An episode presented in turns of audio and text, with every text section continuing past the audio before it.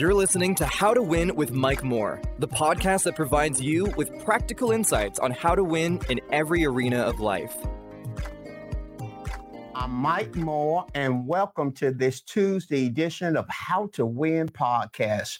These podcasts are based off Second Corinthians chapter two, verse fourteen. It says, "Now thanks be unto God who always causes us to triumph in Christ Jesus." Listen, I am so happy to have you with us today. This is Tuesday.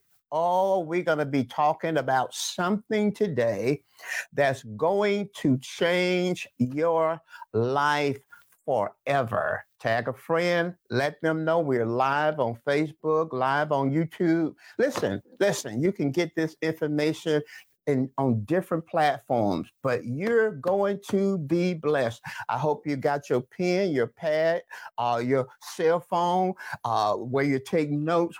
But I want you to I want you to get this lesson because it's going to change your life today.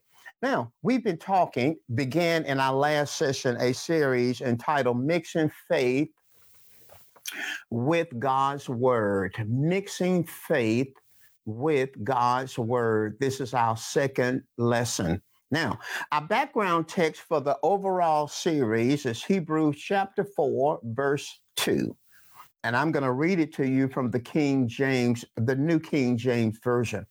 It says, "For indeed the gospel was preached to us as well as to them, but the word which they heard did not profit them, not being mixed with faith in those who heard it."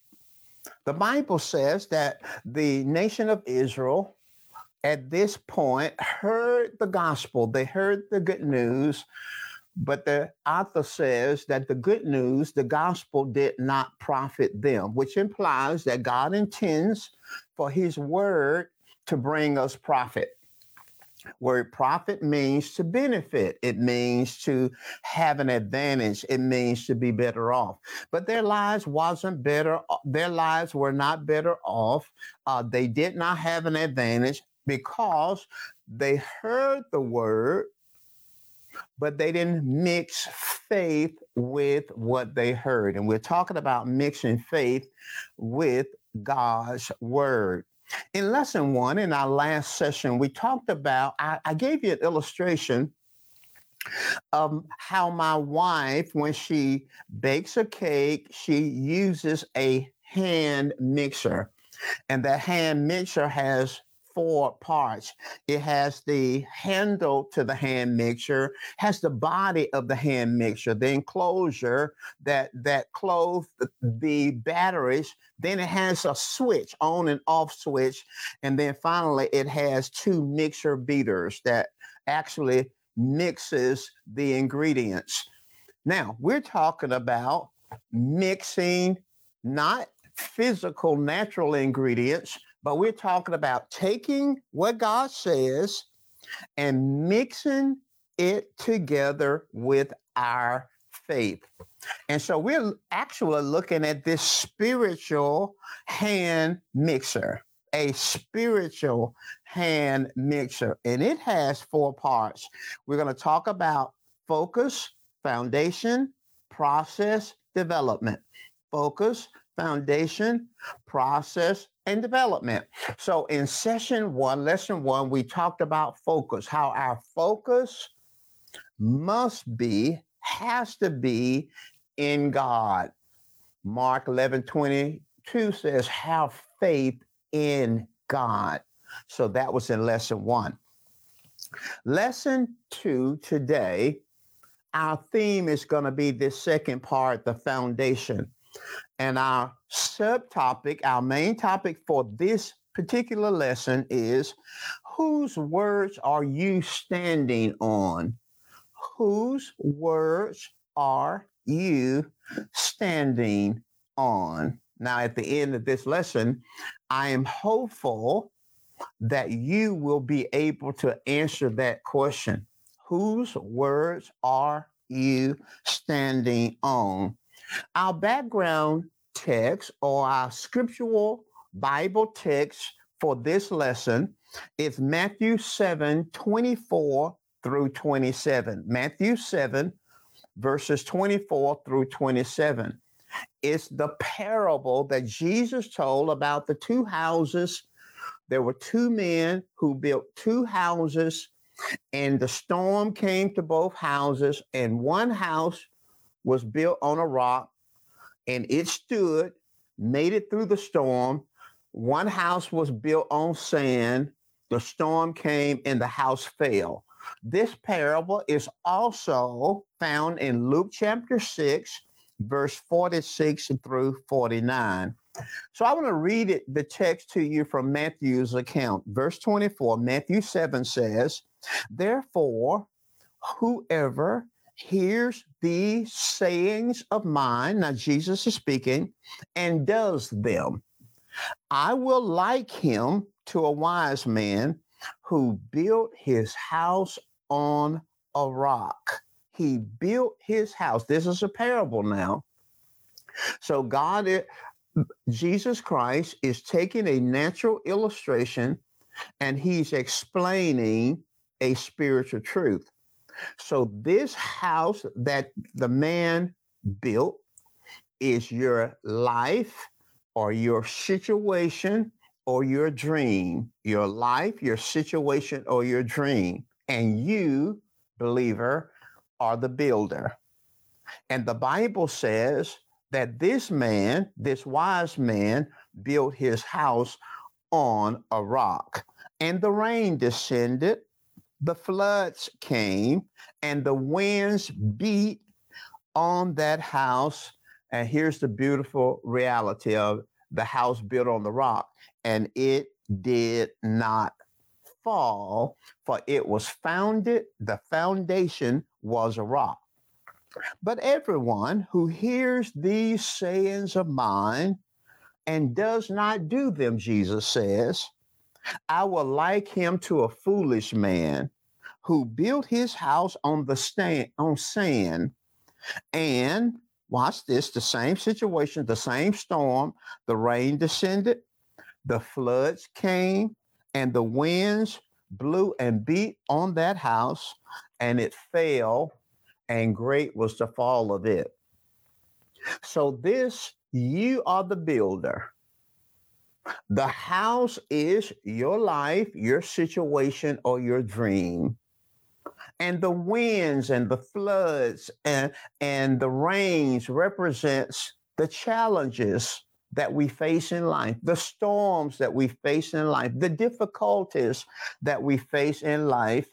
And the scripture says that our life or our situation or our dream will end up either in failure or success.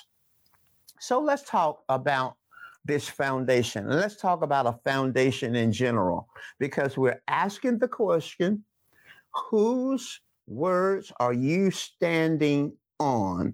So let's talk about a foundation. This is the second part of our, our track to uh, mix faith with God's word. A foundation is the base or the support upon which something stands. It's the underlining support. The base, that's what a foundation is, the base or support upon which something stands. For example, if you're listening to this podcast now in your home or your apartment or your condo, wherever you, you're dwelling, then there's a foundation. That house that you're sitting in, listening to this podcast, has a foundation. Or maybe you're at work.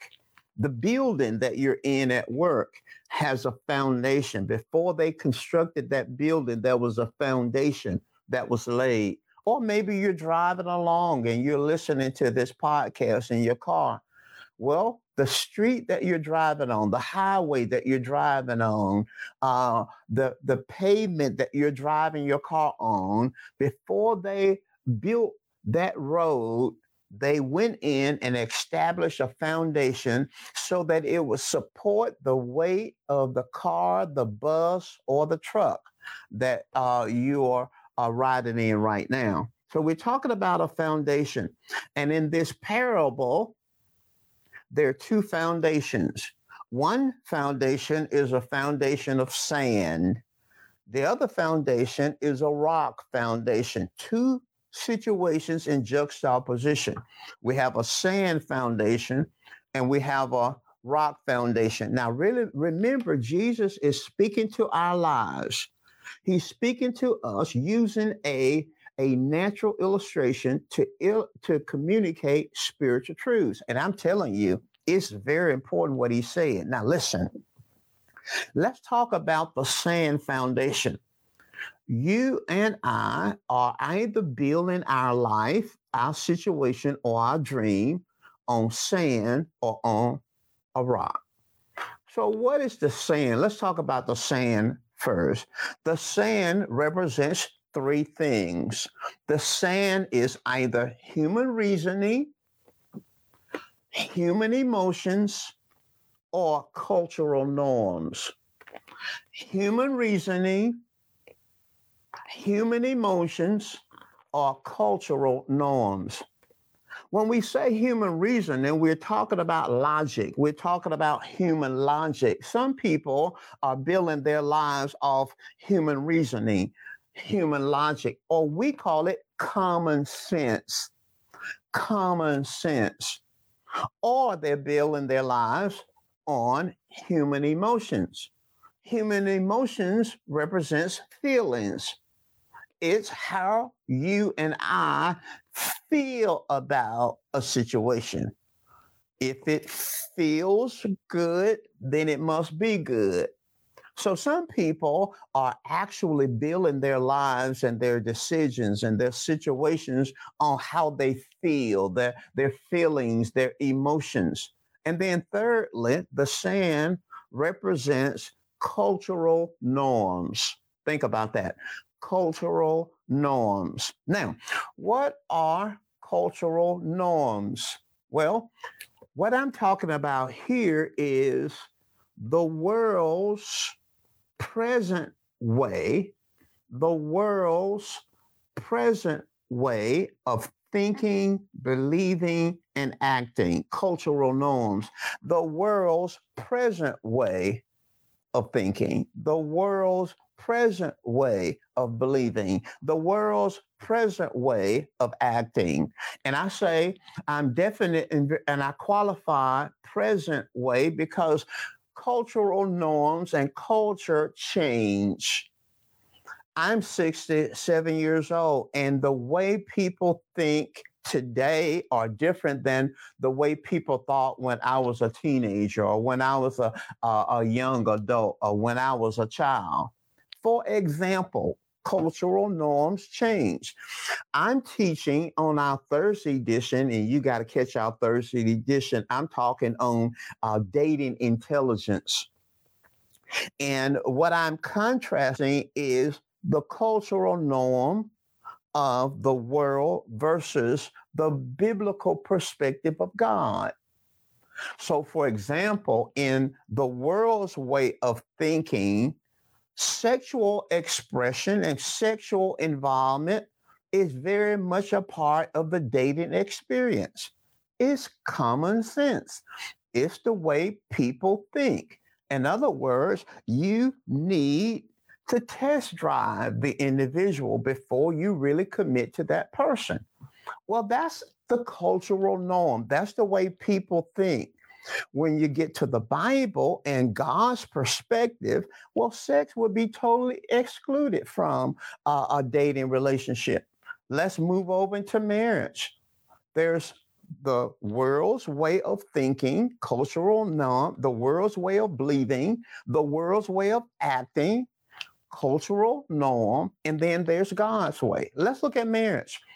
Culturally speaking, the cultural norm in our society today is, is permissible, in fact, is wise to live together before you get married. We use a, a, a term, we call it shacking, but a more nicer term would be cohabitation. So that's a cultural norm. it's human reason. It makes sense for me to test drive before I buy into it. You know, you buy a car, you want to test drive it. You want to test drive it. So you live together. You decide whether you want to get married, or you decide whether this is just best for us to, to, to be together and not be married. And naturally, sex is a part of that, because you would not want to marry or get close to someone and you hadn't test drive it. So you got to have sex. No one would marry anyone without having sex. That's common sense. God's way of doing things is you don't test drive it. That's right. No, you don't have sex before you get married, because God realizes that great relationships and great sex is built on a relationship, a healthy relationship. So God wants us to work on the relationship, and God says the sex will be good. So you're trusting God. But the saying, most people, and unfortunately, Christians, are building their lives, their situations, and their dreams on sand. It's on sand. Human reasoning, logic, common sense. And when you start talking Bible, nobody believes that. That's outdated. Who believes that kind of stuff? Well, the Bible is clear. When you build your life, your dream, your situation on sand, human reasoning, logic, common sense, human emotions, how I feel about it, and cultural norms, then the Bible says when the storms of life come, you will have failure. Well, let's talk about the rock. The rock is three things also. The rock is positioning. The rock is hearing God's word, and the rock is practicing, positioning, hearing, and practicing, positioning, hearing, and practicing. Now, I, you know, I've asked people, sometimes I'll talk to a, a pastor or I talk to a minister. And when I talk to the pastor or the minister, uh, usually they want to know my beliefs as it relates to vision. And I always say that your vision must be based off of a directive from God, what God is saying to you. And I always take them to Luke chapter six, verse forty-six through forty-nine, or Matthew seven, twenty-four through twenty-seven. And I always bring this parable out, and I ask them, pastors, ministers, and other believers, what is the rock? What is the rock? The Bible says that this wise man built his house on a rock. So what is the rock? And here's what people say. They say, well, the rock is Jesus. And I say to them, no, it's not. I said, no. And that shakes people when I say the rock is not Jesus. Well, I'm talking about in the context. We know Jesus is the foundation of the church. We know Jesus is the head of the church. We're talking about in this parable, what is the rock? And the rock is not Jesus. Some say, well, it's being a Christian. Well, the rock is not being a Christian, because when you look at the lives of Christians, you see failure. You see Christians going through storms and they fall flat. Well, the Bible says when you build on a rock, you make it through the storm without falling. Well, it couldn't be just being saved, being a Christian. Well, it's not church membership. It's not serving in the church. Well, I know what it is. It's being a good person. A rock is a good person. Think about all the good people, Christians, love Jesus, may even be spirit-filled Christians, talking tongue, hit situations and fall flat. So it couldn't be that. So if we allow the Bible to interpret itself, we know exactly what the rock is. It is verse forty-seven. It is Luke six, forty-seven. Whosoever cometh and heareth and do these sayings of mine. Jesus says, whoever comes to me, whoever hears what I have to say, and whoever does it, he says, this is a wise person. So the rock is positioning, is positioning yourself to hear what God has to say on the matter. Position yourself in prayer. Position yourself in your quiet time. Position yourself to get in place to hear, whether in your personal time, whether in church, uh, wherever it is, you're going to position yourself to hear what God has to say. Then hearing, positioning, hearing. You have to hear what God says. And then once you hear what God says, then you have to practice. You have to put it into practice.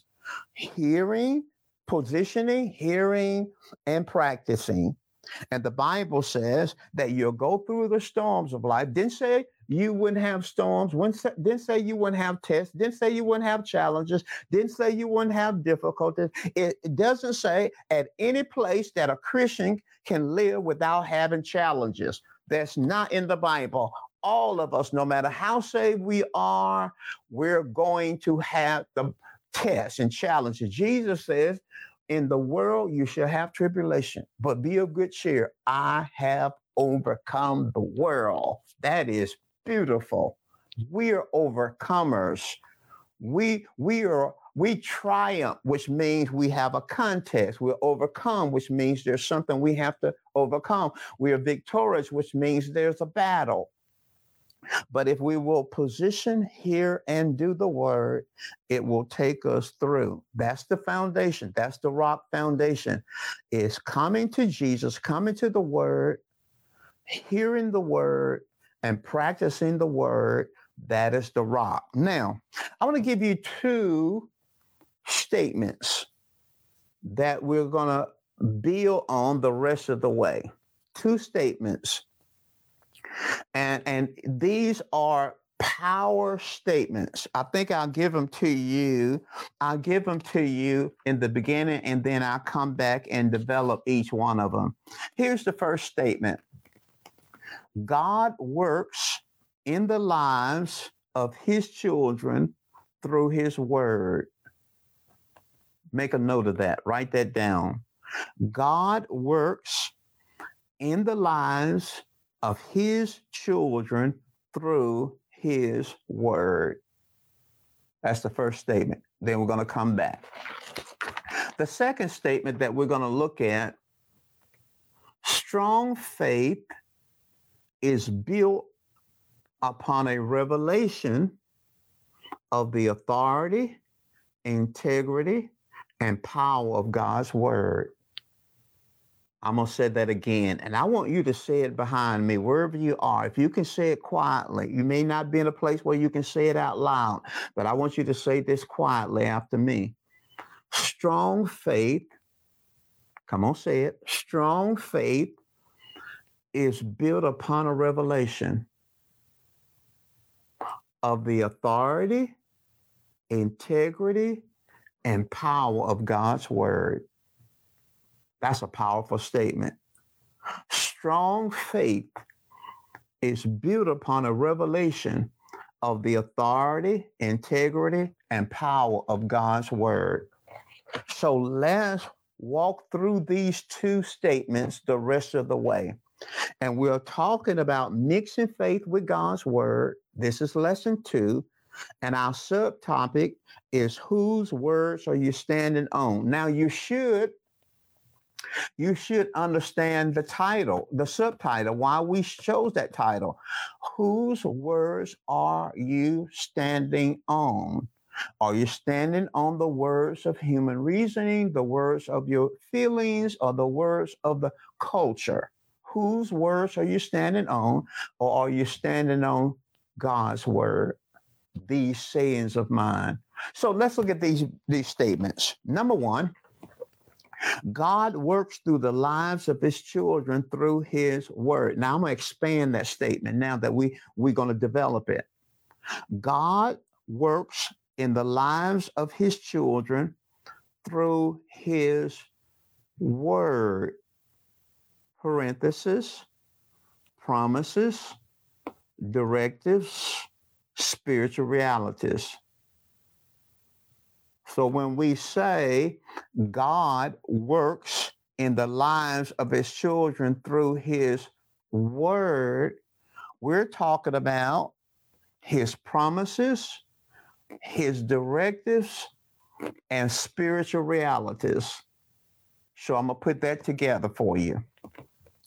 God works in the lives of his people through his promises, his directives, and spiritual realities. So we're expanding what that word, word of God means. Now, here's my proof text. We go back to Matthew seven twenty-four.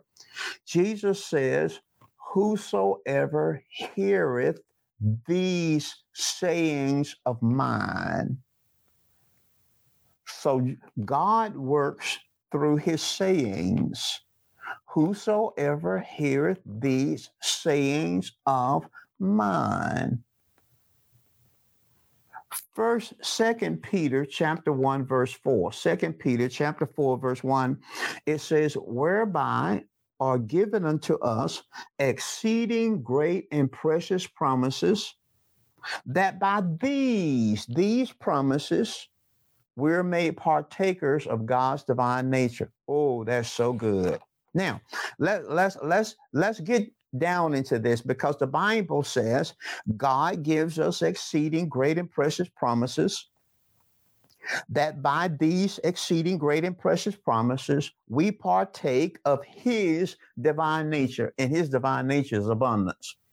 So God works in the lives of his children. If you're a believer, God is going to work in your life through his word. God is going to work in your life through, number one, his promises, number two, his directives, number three, spiritual realities. Now let's look at this. What are God's promises? God's promises are the written or verbal declaration that he gives to you in the Bible, or Holy Spirit declarations that will either bind him to do something or forbear doing it. Now, I'll give that to you again. God's promises in the word is his written declaration, what he says in the Bible, his written declaration, or his verbal declarations. The Holy Spirit speaks to you. So God speaks to us through his written word, but he speaks to us through his spirit, the Holy Spirit. And these declarations, whether it's the written word or whether it's the voice of the Holy Spirit, bind God to either do something or be- forbear doing something, because a promise is a declaration of what one will do or not do in the future. So God works in his children in the lines of his promises. For example, God said in Luke six thirty-eight, give and it'll be given to you. That's a promise. Give and it shall be given to you. He's declaring something that he will do or something that will happen in the future. That's a promise. Another promise is Mark eleven twenty-four. It says, what things of you desire, when you pray, believe you receive them and you'll have them. So God promises that if you'll believe that you receive your desire, when you pray, he promises you'll have it. Another promise, James four eight. The Bible says, draw nigh to God, he'll draw nigh to you. Draw nigh to God, he'll draw nigh to you. As you press in to be close to God, God will press in and be close to you. Those are promises, declarations of what one, one will do or not do in the future. So God works in the lives through his promises. He also works in the lives of his children through his, watch this now, his directives. His directives are what God is instructing us to do, where God is instructing us to go. Directives. He gives us directives, either in the word or by his spirit. These directives, he communicates to us what he wants us to do, where he wants us to go. So God works in the lives of his children through directives. Now, listen carefully. Now, I want you to listen carefully, because I'm getting ready to get into something heavy. God also works in the lives of his children through spiritual realities. Now, a spiritual reality is different than a promise, different than a directive. A spiritual real- a reality is a revelation of an event or an action that has already taken place. It is the revelation. Oh, this is good now, but you got to listen to me.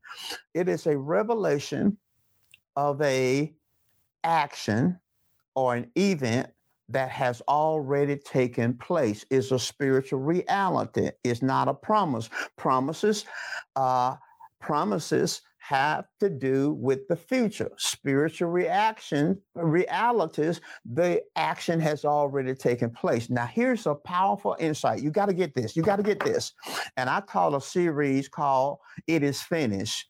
And you'll find all this in that series. It is finished. But now listen at this. The revelations of the finished work of Jesus, the revelation of the finished work of Jesus is in the New Testament. And the revelation of the believer's inheritance is in the New Testament. And the predominant theme of these revelations of Jesus' redemptive work and the believer's inheritance in Christ are all communicated in the past tense. Now that is powerful. The, the revelation of the redemptive works of Christ, the New Testament revelation of the redemptive works of Christ and the believer's inheritance in Christ are predominantly written in the past tense. Now I'm gonna give you, I'm gonna give you some examples right quick. Now listen carefully. Listen carefully. In First Corinthians chapter two, verse nine, it says, eyes have not seen, ears have not heard, neither have entered into the heart of man the things which God has prepared for those who love him. Now he's going to prepare. He's already prepared things for us. Now listen carefully. Galatians three thirteen. Christ has redeemed us from the curse of the law. Has redeemed. Not going to, has redeemed us. Galatians chapter five, verse one, it says, Christ has made us free. Now he's going to make us free. He's already made us free. Now listen at this. In Ephesians one, verse three, it says, God who has blessed us with all spiritual blessings in Christ. He has blessed us. So many Christians trying to get a blessing. They're trying to get God to bless them. The Bible says that God has blessed us. Now notice what it says in Colossians one twelve. It says that God has made us meet, the traditional King James Version, Colossians one twelve, or he's qualified us, or he's made us worthy to our inheritance as saints in light. Notice you're already worthy, you're already qualified, and that's what meet mean in the traditional King James. And then notice what it says in Colossians one thirteen. God has delivered us from the authority of darkness and has translated us into the kingdom of his dear son. Not going to translate us, not going to deliver us. Now, notice what it says in First Peter two twenty-four, by whose stripes you were healed. Not you're going to be healed, you were healed. That's past tense. That's a spiritual reality. That's not a promise. Now, listen at this. Second Peter one three said, God has given unto us all things that pertain to life and godliness. Not he's going to give it. He's already provided for us everything that we will need for our natural life and our spiritual life. Now, listen, listen. Ooh, wake up, look up, listen up. Now watch this. These are spiritual realities, not promises. Now, the problem why we, many Christians, are not walking in manifestation is because they're mixing hope with God's word. They're not mixing faith, they're mixing hope. Hope is always future. They're mixing hope. Now listen at this. You're not going to get a, a, a manifestation if you're mixing hope. For example, if you're asking God, bless me, then you're not agreeing with what Ephesians one three, he says you're blessed. If you're asking God to deliver you, then you're not in agreement with God. The Bible says he's already delivered us. If you ask God, make me free, I'll get, help me to be free, you're not in agreement because God said he's made us free. God, I want you to heal me. God, I want you to send healing. God, send you he- send healing. No, you're never going to get a manifestation. You're not mixing faith with the word. You're mixing hope. Faith is now. The word says you were healed. You have to agree with that. And agreement says, God, I want to thank you for healing me. I thank you. you. You've already healed me, and I'm so glad. Now you're mixing faith. Faith is now. Hope is future. If you're trying to get God to do what he's already done, then you're mixing hope with the word, not faith, because faith is now. That was worth every, your time being here. Now, let's look at this next statement. And I got to move through this one kind of quick, but it's powerful. Strong faith is built on a revelation of God's authority, God's integrity, and God's power. Now, let's talk about each one. Strong faith is built on the author- on the authority of God's word.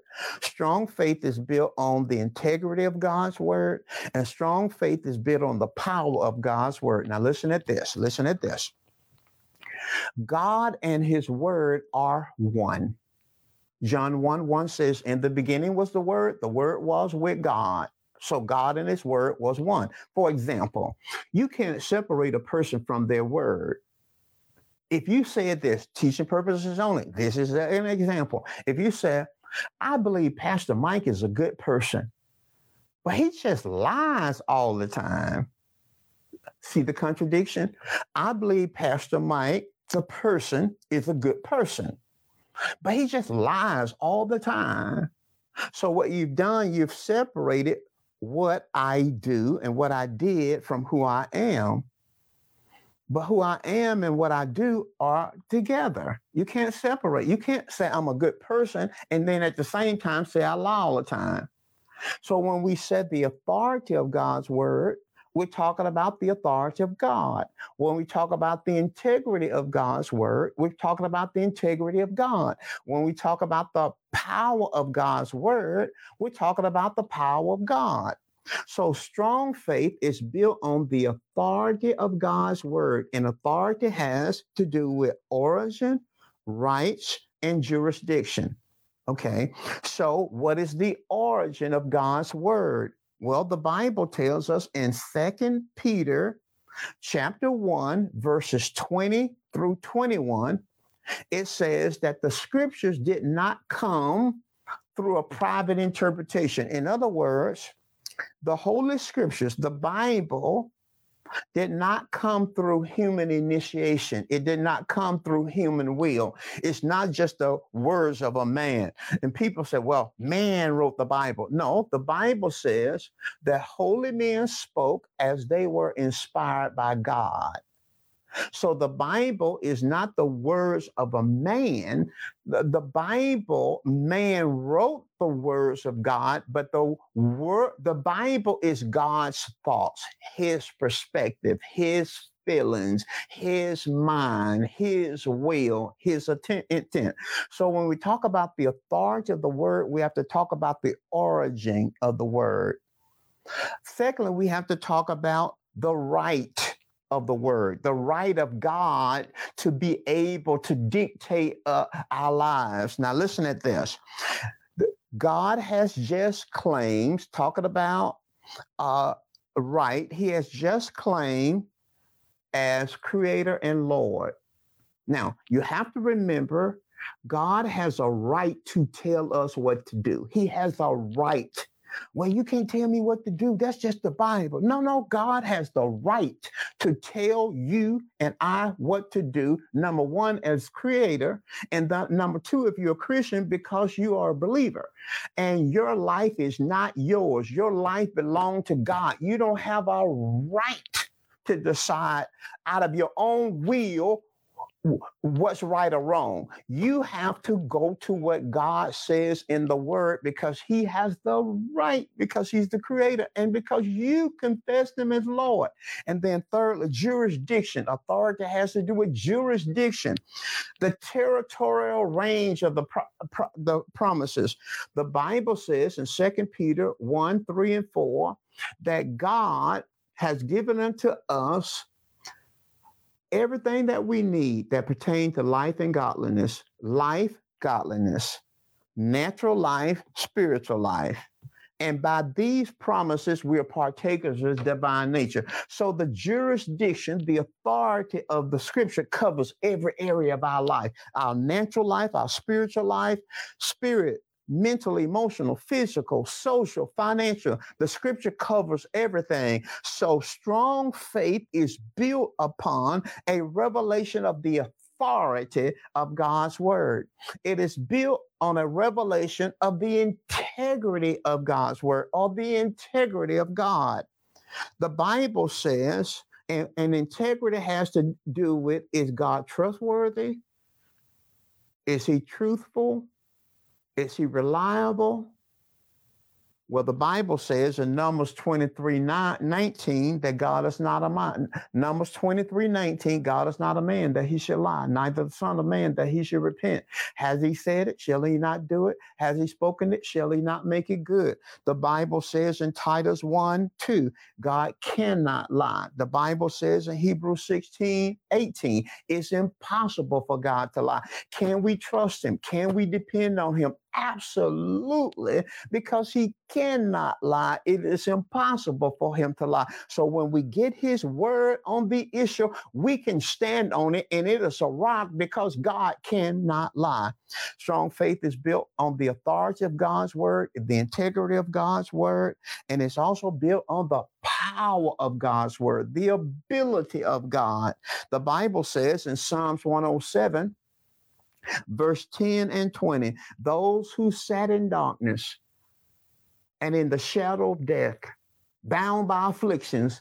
Verse twenty, Psalms one oh seven, twenty say he sent his word and delivered them. He sent his word and healed them. He sent his word and delivered. You see the power of the word. The word will go down no matter what you're dealing with, no matter how dark. Maybe you're at the point of death. The word will go down and rescue you. He sent his word and healed them. He sent his word no matter what you're dealing with. Sickness, disease, depression, discouragement, financial problems, relational problems. He sent his word, the power of God's word. Romans one sixteen says, I'm not ashamed of the gospel, for it is the power of God to salvation. Salvation covers everything. It is the power of God to save you. So strong faith is built on the a revelation of the authority, the integrity, and the power of God's word. I want to close out. Listen, you can send any questions or comments in, but I want to close out by giving a testimony. Um, we here at Faith Chapel, I pastor a, a wonderful church in Faith Chapel, Birmingham, Faith Chapel, Columbus. And, and we in Birmingham, our congregation, got a word from God to build a three thousand seat sanctuary. I testified to it Sunday, and God instructed us to do it debt-free. And I, I talked about how I almost messed it up through human reasoning, and I can't get into that now. But I want to say this. I and the congregation, we had a word from God to build a dome. We had a revelation from God how uh, many seats. We had a revelation from God how it was to be built debt-free. We had what God said on the matter, and God did it. I was sitting on my uh, sofa in my home, and the Spirit of God came on me and gave me a revelation of the activity center that we built. It's a twenty-six million dollars activity center that three thousand seat sanctuary cost sixteen million dollars. We paid for it debt-free. We have a debt-free family activity center that uh, cost twenty-six million dollars. It has six domes, has a bowling center in it where you bowl. It has an indoor playground for kids. It has a gymnasium. It has six domes. It is amazing. twenty-six million dollars is paid debt free. I had a revelation from the Spirit of God. Didn't get it out of the Bible this time, but the Spirit of God came on me and I drew out this activity center. Naturally, we had to get it to the, we had to get it to the architect and he embellished it some, but we had a revelation from God and it's all paid for. Now, I had another issue. We tried to, we actually bought a hospital and we paid cash for the hospital and we ran into some trouble with the hospital. We we ran into some situations with our hospital uh, and ultimately we end up selling it. We bought the hospital, paid cash for it, got in there, and it was going to cost us around ten million dollars to uh, renovate and get asbestos out and all this kind of stuff. And we we didn't have the resources to to, to pull it off. Uh, and we tried to do that at the same time we were building the activity center, which was a mistake. But we got in a storm in that hospital. And when I tried to go back and hear what God had said, I couldn't find anything in my journal. I couldn't find anything. It was a great idea. Everybody was on board. Had people we were talking to, people who loved the ministry, was giving advice and counsel. There was no negativity about it. The people involved were committed and loved. The advice we were given were good advice. But when I went back, we got in the storm. And I went back, I couldn't find anywhere in my journal. I couldn't find anywhere where I had heard from God. Good idea, great idea, but, but I couldn't find it. And I realized that it was just an ambitious project. Listen, when you're getting over, and especially if you're a pastor, you listen to me, or your business person, and you're getting into something where it's millions of dollars and it costs a bunch of money. It should be in any arena, but especially when you get over there, you need to have spent the time to hear from God. Thank God we were able to sell the building, didn't complete it, but we lost time. We lost some resources. Uh, we were able to sell and get what we paid for, but you know, we invested some other things and And so we built that on the sand. We built the three thousand seat sanctuary, debt-free, on a rock, built the twenty-six million dollars activity center with six domes, paid for one hundred acres of land, all paid for, one hundred forty acres of land paid for, two campuses, and we started another campus in Columbus. So we're a debt-free church, but we're debt-free, based off standing on a rock. So whose words are you standing on? I got to close this, but I want you to make a note of this. Download this. Going to be on uh, our Facebook page, on our on YouTube. I put it on my Facebook page, but you need to go back over this and listen to this. This is very important. So we talked about focus, foundation, and next week we'll begin, to, next lesson we'll begin to talk about uh, the process of mixing faith with the word. Well, I, I have uh, a question, two questions here. Do you think it it could also be a habit? I don't fully have uh, insight to that question. Uh, it's an incomplete question, so I don't know how to answer. Do you think it could be a habit? I don't know what is asked in that. Second question, what does Ephesians one three means by he has blessed us with all spiritual blessings, heavenly places? What do these blessings consist of? Here's what I believe Ephesians one three uh, refer to? I believe it refers to our redemptive rights in Christ. He's blessed us with all spiritual blessings in heavenly places. I believe it's our spiritual inheritance in Christ. But I also believe that God has stored away everything that he, we will need. He's restored it in heavenly places, everything that we will need to live successfully in our natural life and in our spiritual life. I believe that the resources, the wisdom, the insight, the people, God has already planned it out, resourced it, money has resourced it. And I believe for every God-given vision, every dream consistent with a godly life, I believe that we can take our faith and transfer those things that we need for our natural life and our spiritual life. We can transfer, form, transfer those things from the spirit world to our natural world.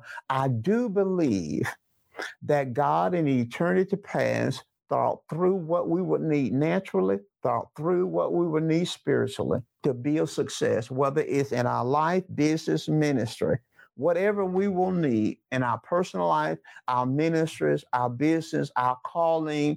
I believe God thought through the whole thing, stored it in heavenly places, and every resource, people resource, money resource, favor resource, uh, wisdom resource, I believe is already stored in uh, heavenly places, and we transfer it by mixing faith. What I'm teaching now, we mix faith and we transfer from the spirit to the natural. I think that's a good question. I believe Ephesians one three represents everything that we'll need. I believe it's consistent with Second Peter one three, everything that we will need spiritually and naturally, God has already stored it away. Those things that are consistent with the godly life. Great questions. Great questions. Thank you so very much. I'm going to conclude this uh, podcast. Thank you so very much. Please share it with someone else.